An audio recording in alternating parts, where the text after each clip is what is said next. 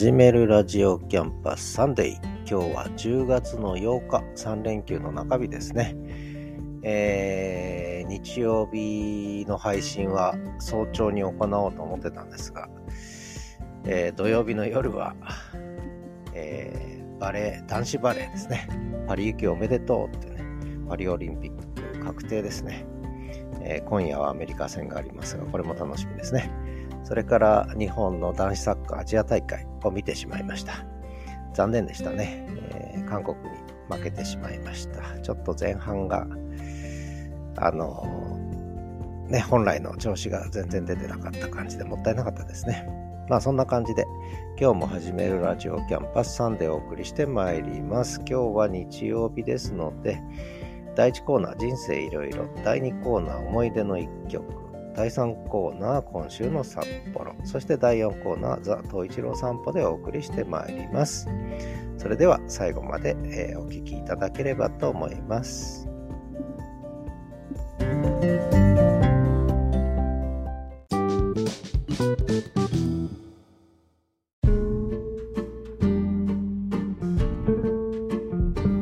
始めるラジオキャンパスサンデー、えー、10月8日第1コーナー。人生いろいろ。えー、前回までは、ポッドキャストな人生ということで、まあ、7月4日からポッドキャストを始めまして、これで3ヶ月が過ぎたんですけれども、えー、まあ、このポッドキャストメインの生活になりつつあって、で、これはしばらく続くだろうということで、まあ、なぜポッドキャストを始めて、なぜ今やってるのかっていうことをいろいろ振り返りながらね、えー、ポッドキャストな人生語ってきましたが、まあそれは先週までで終わりにして、今日から人生いろいろ、さて何を語ろうかということで、いろいろあるんですが、まあやっぱり私のプロフィールの一つとしては、まあ大学で教えてたっていうね、ことがやっぱり大きななんだろう、要素というか、ね、えー、部分なので、大きな部分占めてるので、人生の中でね。まあ、そういう意味では、ちょっと大学な人生というか、そんな話をね、していこうかなと思います。なんで大学で働くことになって、えー、なんで大学の学長まで、しかも2つの大学でやっちゃったのかってね、あたりを、まあ少しお話していこうかなと思います。で、えー、まあ人生いろいろ。まあそもそもなんで大学の先生になったのかということなんですが、まあ学生時代に遡りますね。えー、大学は名古屋の国立大学法学部に進んで、で、それでまあ学部に進学するときにゼミを選ぶんですね。でゼミをどうしようかと最初国際政治のゼミに行ったんですね。えー、だけどなんとなくこうなんとなくこうレジャー中心っていうと変な言い方ですけどまあ楽しそうではあったんですがちょっと違うなと思って、えー、最初行ったんだけどちょっとやっぱりやめますと言って次の週はちょっと別のゼミに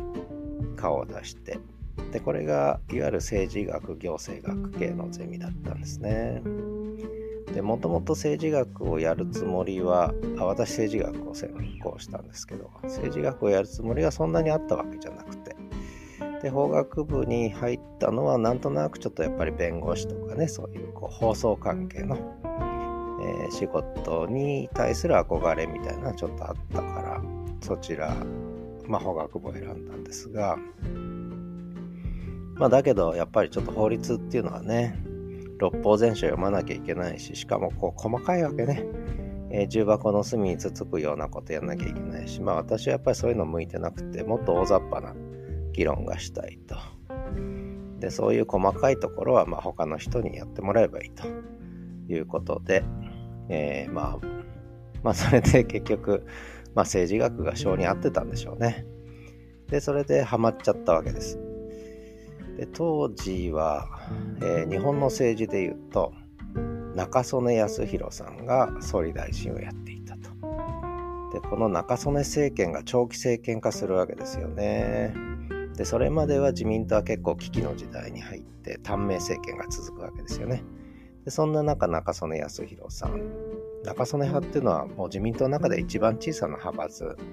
第 5, 5番目ぐらいの派閥だったんですよね。でそこからまあ出てきたと。まあ今で言う今は誰だ？えー、まあ旧田中派ですよね田中角栄の派閥の後ろ盾もあって、えー、中曽根さんが首相になったんだけどこれがまたすごかったわけですよね。やっぱ中曽根康弘さんっていうのは政治家としてはいろんな意味で力を持った方だったということででただ最初出てきた時はいろいろ衝撃的というか、えー、すごく危ない発言をいっぱいするわけですよね。えー、日米運命共同体とかねそれから日本はアジアの不沈空母になるんだとかね、いうことをこう言うわけですよね。で、当時私はまだ20代前半で若かったもんですから、えー、危険な政権ができたぞなんてやっぱ思うわけですよね。えー、で、まあ世間的にも中曽根康弘さんはタカ派と、えー、政治家にはハト派とタカ派がいるんですけど、まあ、ハトとタカっていうのはえー、鳥の鳩と鷹で、まあ、鳩は恩恵マイルド、平和の象徴ですよね。鷹派ってやっぱり肉食で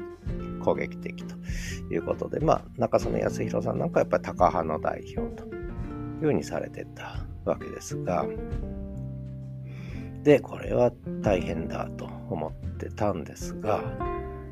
えー、ところがやっぱりいろんな改革をするわけですよね。一番大きかったのはやっぱり国鉄改革。今 JR になってますけどね、えー、国鉄を JR にするっていうのはとてつもなく大変なことだったわけです。でそれをやれるとは本人も思ってなかったと。これ中曽根さん回顧録で書いてますけど。えー、ね、えー、国鉄改革なんかやるもんじゃないと。ね、えー、非常に大変だと思ってたけども、でもやんなくちゃと思ってやったっていうね。やっぱりそういうところがやっぱ政治家なんですよね。決断して実行できる政治家ということをやっぱり見せられて、で、で私の周りでは、もうその頃はちょっと私大学院にすでに進んでたんですけども、やっぱ国鉄改革反対という、ね、国鉄民営化反対という、そんな論調の方が強かったですね、周りの人はね。だけど私は私なりにこうそれなりにこう政治学なんていうのをかじるようになってきていややっぱりこれは長期政権化するし政治家としてはやるべきことをやってると。だからまあ主張も立場も違うけれどもで別に賛成するわけじゃないけどやっぱり何か改革しようと思ったらそういうことができる人できない人はいるんだなっていう要するに立場を超えた政治的な力量っていうね、えー、そういうものを感じちゃったわけですよね。だから中曽根さんと張り合おうと思ったら、対抗しようと思ったら、こちらも政治的な力量を身につけなければ、まともに互角にやり合えないなっていう、まあそういう感覚を持っちゃったわけですね。これは変に政治学なんていうもの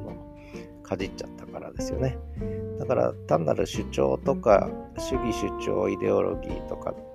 保守とか革新とかそういう立場の問題じゃなくてやっぱ政治家としてのやっぱり力量というのは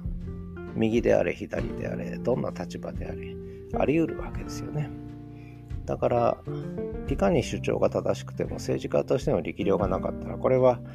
役に立たない政治の世界ではねなんてこともこういろいろ現実政治を見ながらで特に目の前には中曽根康弘という人がいてで短命で終わるだろうと言われてたのが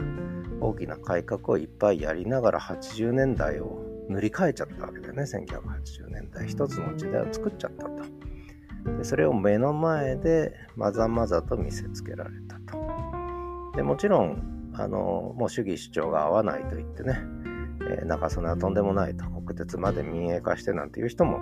周りにはいたんだけども、いや、だったらその、それがダメだったら、じゃあ違う路線で違うことをやんなきゃいけないわけで、じゃあそういう政治的な力量を持ってる人が、じゃあ他にいんのかと、えー、いうふうに発想するようになっちゃったわけですよね。で、まあ、そんな風になってしまったがゆえに、えー、まあ、政治学っていうのはやっぱりちょっと面白いなと思ってですね。で、結局、大学院に進んで、えー、まあ、政治学をやってという道を選んだ結果、日本の場合には大学院とか行っちゃうと、まあ、理系はまた別なんですけど文化系の場合博士課程とかまで行っちゃうともう企業ではほとんど雇ってもらえないですよね。使い物にならないと思われちゃう。で実際使い物にならない人多いんですけどもあのそう思われちゃうんですよね。大学院なんて出て頭のでっかちで現場で役に立たないと思われちゃうんですよね。でまあ日本の学者の多くはまあ社会科学系人文科学系はね特にそういうまあ、これはまた後で喋りますけども、えー、日本の大学の先生ね、えー、やっぱりいろんな問題抱えてると私は思ってるんで、まあ、そんな話もいずれしますが、まあ、とにかく私は政治学に興味を持ってでそれは中曽根体験だったということですね。まあ、とりあえず初回はこれぐらいにしといてなぜか政治学にはまってしまった。でそれは1980年代の、まあ、中曽根政権時代と関係があるということだけちょっと今日はお話ししてえー、おきたいと思います。ということで第1コーナーはここまでにして、えー、今週じゃないや思い出の一曲まあ思い出の一曲ってわけじゃないんですけど本当はあの森重久彌さんのえー、歌で聴こうかなと思ったんですが、ちょっと見当たらなかったので、まあ、加藤時子さんの歌声で聴いていただこうかなと思います。知床旅情。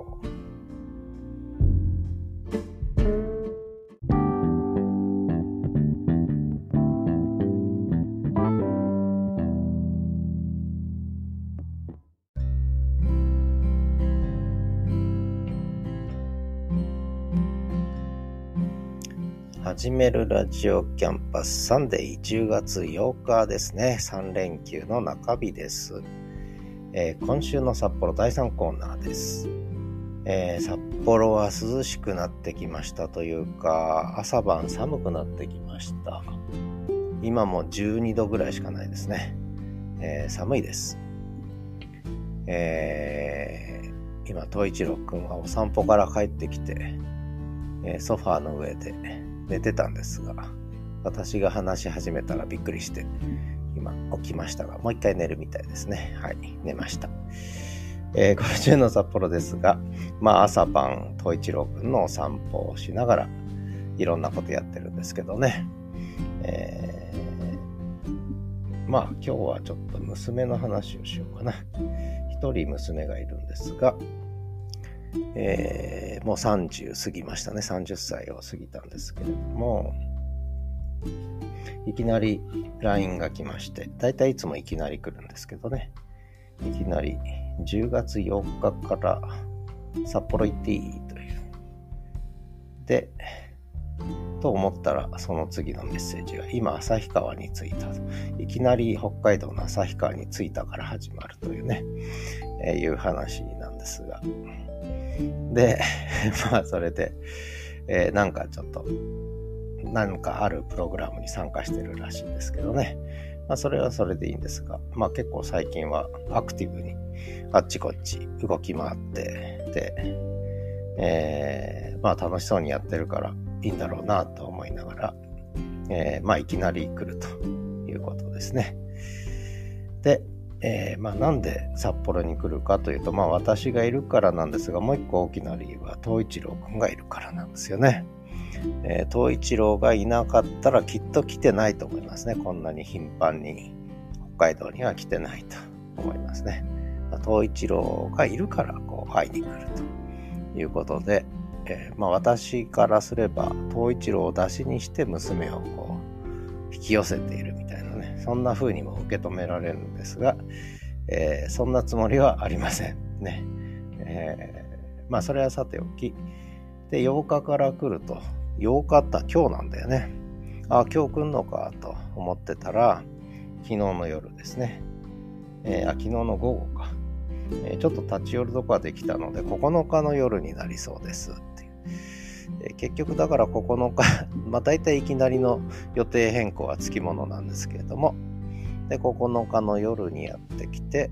10日の夜とまって11日に多分帰るんでしょうかね。だから3泊の予定が2泊になってしまうということで、まあこれは親の立場からすると、まあやっぱり長くいてほしいというね、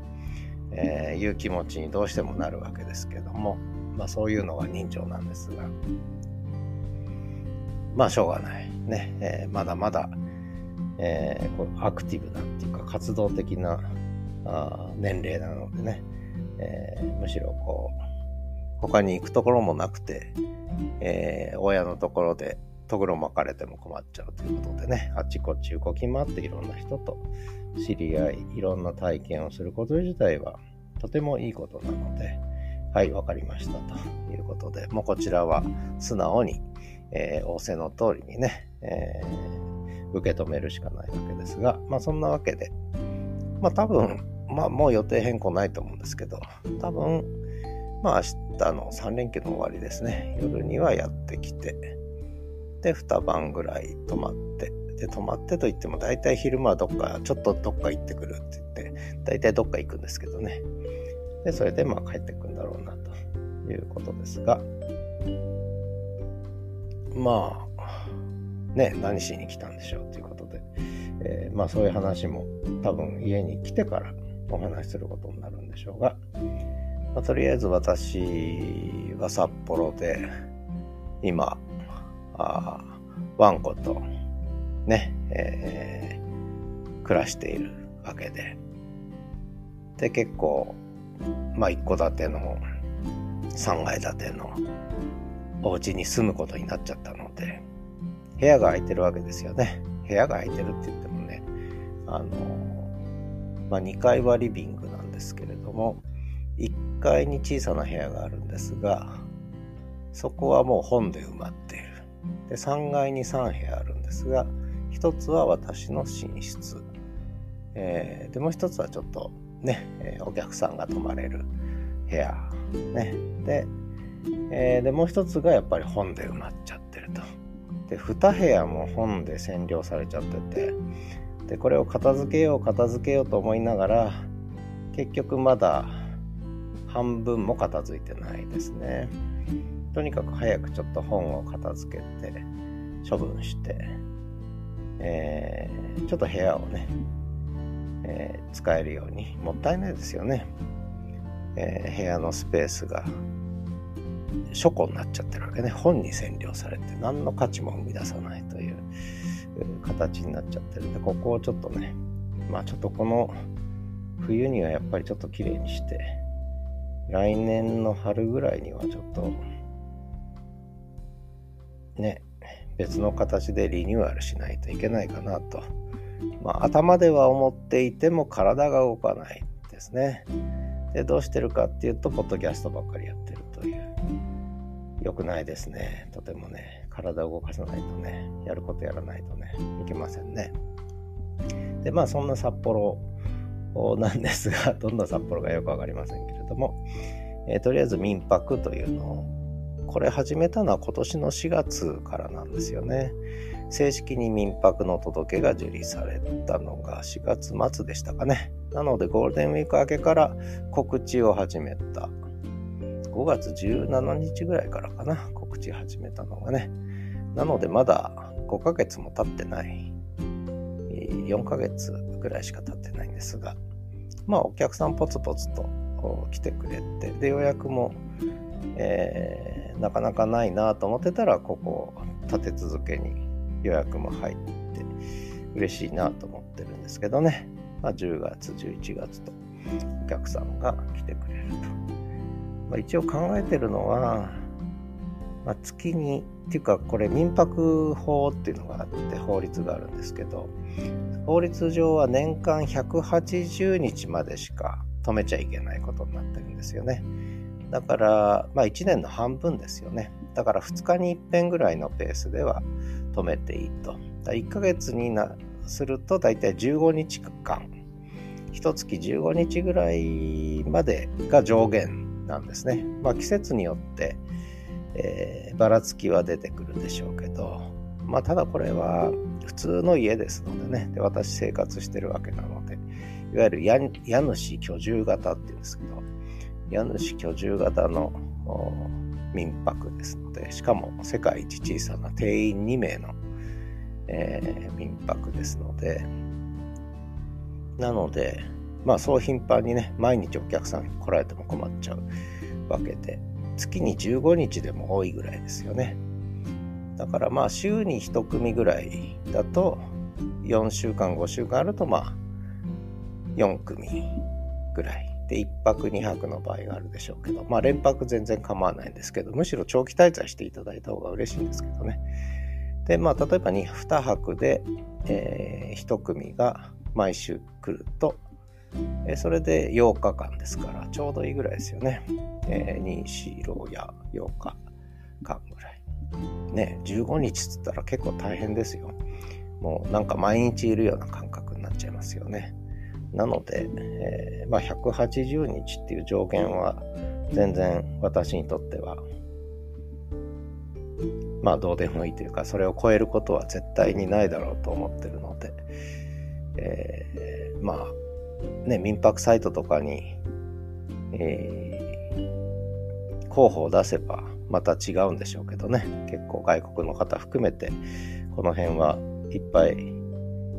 泊まりに来てる方いますので、札幌はやっぱり観光客多いですのでね。で、今札幌の宿泊費高いんですよ、ホテルが。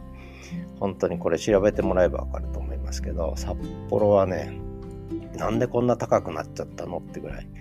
えー、一泊あたりの値段が高いですね、宿泊費がね。まあそういう意味では、で、一方で民泊がそんなにないんですよね、まだね。だから狙い目ですよ。で、あんまり告知してないので、えー、本当に細々としか伝えてないので、え、この情報情報をキャッチされた方は非常にこう稀有な方だということでね、まあ、今のうちにご利用いただければなと思います。結局民泊の宣伝になっちゃいましたね。えー、娘の話をし始めてたんですが、民泊話になっちゃいました。ということで、えー、まあ私のプロフィールとか、ああるいはそのリンク先からね、民泊ページたどり着けると思いますので、まあ一度、えー、この秋もいいですし、冬もいいですよ、雪の北海道もね。えー、で、東一郎くんがいつも退屈そうに待ってますので、お客さん今日は来ないのかなって待ってますので、えー、ぜひ遊びに来てくださいということで、えー、第4コーナー、次は第4コーナー、ザ・東一郎散歩のコーナーです。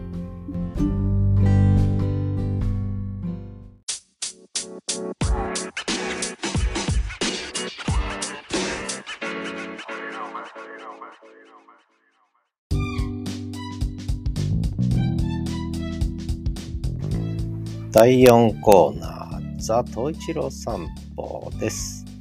えー、今日のザ・トイチロー散歩は、えー、外での朝散歩と夜のうんち散歩の収録音源から行きたいと思います。5日木曜日の朝、雨の中の朝散歩、そして5日夜のうんち散歩、それから6日、えー、朝のえー、これも雨が降り始めるんですけど、雨が3日続いたんですけどね、その朝散歩、そして7日、雨降りの中、絶好調の東一郎くんの朝散歩ということで、全部続けてお聴きください。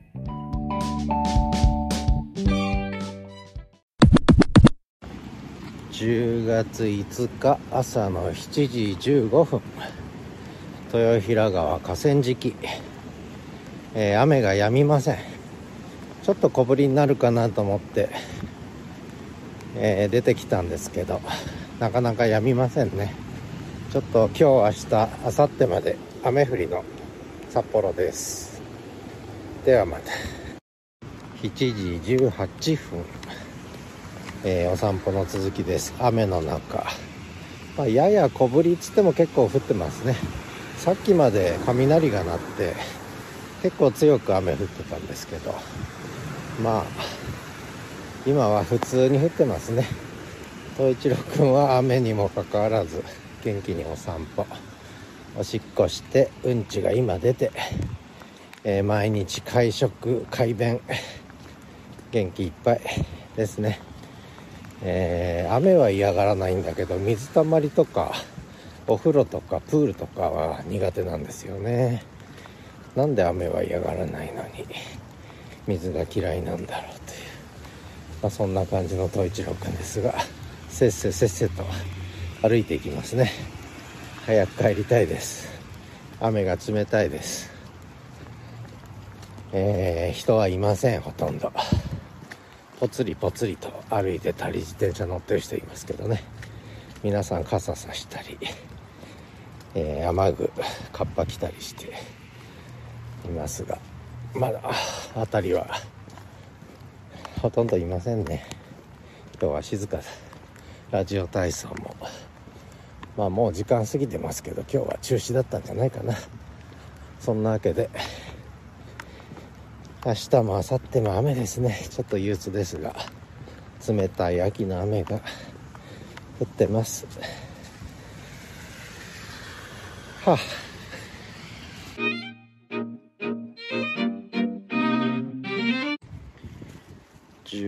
月5日夜の23時23分。東一郎くんが外に出たがってるので何かと思ったらうんちでした。朝うんち出たんですけどね。最近よく食べるからうんちがしたかったんですね。いいうんちが出ました。夜のうんち散歩。なかなか帰ろうとしません。公園の中歩き回ってます。いつまで散歩するんだと一郎。もう帰るぞ。おしっこもしたしうんちもしたし。一郎くんそっち行かない。帰るよ。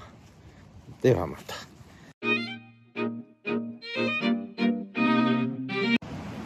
10月6日金曜日朝6時18分。今日は早めの朝散歩豊平川河川敷。昨日から雨が降って明日まで降るみたいですが今日が一番降るみたいなんですけれども雲はたくさん出ててこれからまだまだ降るんでしょうがちょうど今雨が止んでいてまた朝の7時ぐらいから雨が降り始めるらしいということで今日は朝ごはん抜きでお散歩に出てます。えー、普段東一郎くんは朝ごはんを食べてからお散歩に行く日と食べずに行く日と両方あるんですけどね。おしっこうんちしたくて我慢してる時は朝ごはん抜きが多くて余裕がある時は朝ごはん食べてから行くと。まあそんな感じなんですけどね、えー、使い分けてます。今日は先にお散歩行きたいと。昨日の夜うんちしたんだけどね、えー、まあ雨降りになるのを予測してるんですかね。早めにお散歩行っちゃおうって言ったらその気になって元気に今トコトコトコトコ歩いてます。はい。ということで、えー、冷たくなってきた朝の札幌でした。ではまた。朝の6時23分。と言ってるうちに雨がちらついてきました。おと一郎くんは何かの匂いを嗅ぎつけたみたいで。狐かな。なんだろう。昨日からなんか匂いに敏感ですね。だいたい雨が降るとね匂いが拡散するのか結構こう匂いに反応してえー、瞑想するというか、えー、あちこちこうクンクンクンクンこクンクンキョロキョロキョロキョロ言えない。キョロキョロ、ね、キョロキョロとは言わないんですがなんとなくクンクンキョロキョロあちこち歩き回る感じですね。どんどん歩いていきます。雨がだんだん強くなってきました。困ったな早く帰りたいな。ではまた。6時26分。雨がパラパラパラパラと。ちょっとずつ強くなってきましたね。まだ大丈夫ですけど。パラパラパラパラと。雨が落ちてきました。もう今日はこんな感じで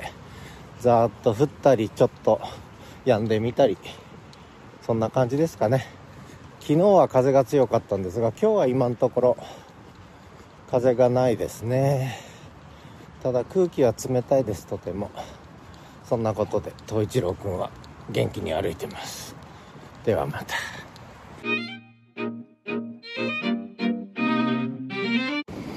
おはようございます。10月7日。土曜日かな。えー、朝6時21分河川敷豊平川朝散歩。えー、豊平川の水水位上がってますね、えー、今日は雨3日目。ちょっと雨模様ですね今日もね。昨日ちょっと降ったんですよね。結構ね。で一昨日から降り始めて川の水は結構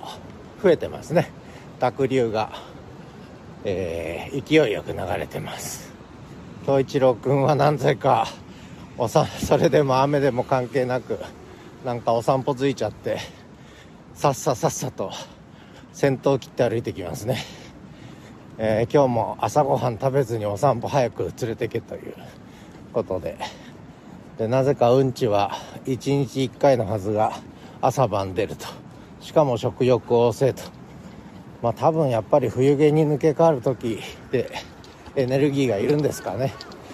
であとは寒くなってきたっていうか涼しくなってきたのでとにかく夏の間ぐったりしてるんですが寒くなると元気ですね。北海道犬はもう雪の中だと走り回って雪の中2時間ぐらい家に帰りませんし、えー、寒い方が得意なんですねやっぱりね。もう絶好調の絶好調のトイジロです。はい。ということで、また。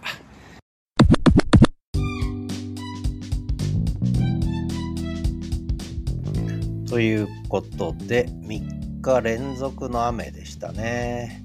5、6、7と雨のお散歩、お散歩音源をお聞きいただきました。とにかく東一郎くんはもう雨お構いなしに絶好調ですね。ただ昼間は雨降りだとやっぱりつまんないみたいでね人も来ないし退屈そうにしてますけれども、えー、そんなわけで、えー、雨も終わって今日は10月8日3連休中日の日曜日ですけれども今日はね快晴ですね。あの雲もなく快晴です、えー、とてももう空気も冷たくてひんやりして気持ちいいですね。あのー、やっぱ日差しがあって空気が冷たいっていうのが一番いいですね。えー、お日様のありがたさをちょっと感じれる、そんな日に今日はなってますけどね。東一郎くん今お散歩終わって帰ってきて、えー、ちょっとこうご飯を食べて、え、それでソファーでちょっとくつろいでで今バルコニーで下界を監視中ですね。えー、バルコニーの隙間から、下の隙間から外を眺めてますね。えー、番犬体質。えー、もう頼んでもいないのに番犬をするというね、北海道犬と一郎くんでした。ということで、えー、第4コーナーザと一郎コーナーでした。えー、あとはエンディングです。今日も最後までお聴きいただきありがとうございました。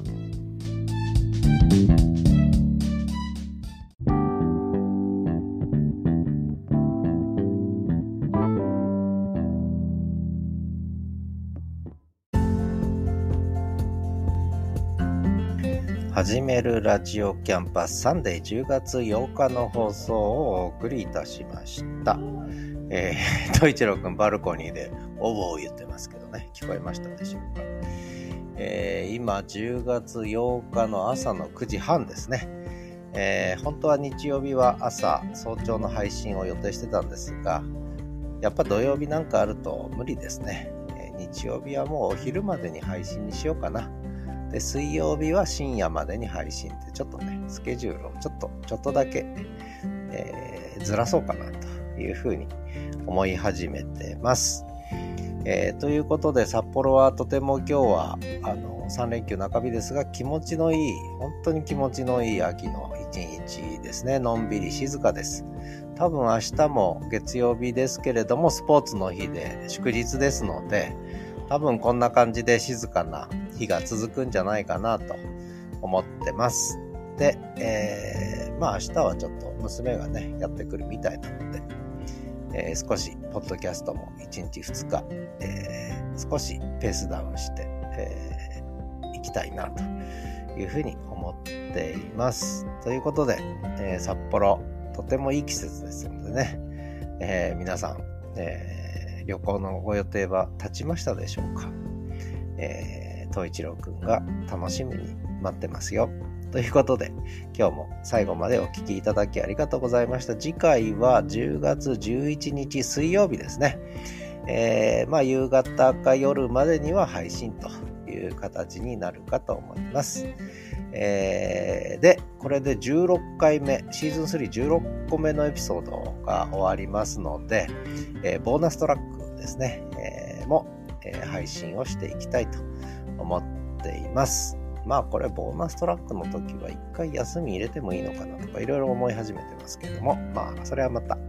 ちょっと考えてみたいと思います。ということで今日も最後までお聴きいただきありがとうございました。はじめるラジオキャンパスサンデー。えー、また来週お会いしましょう。ではまた。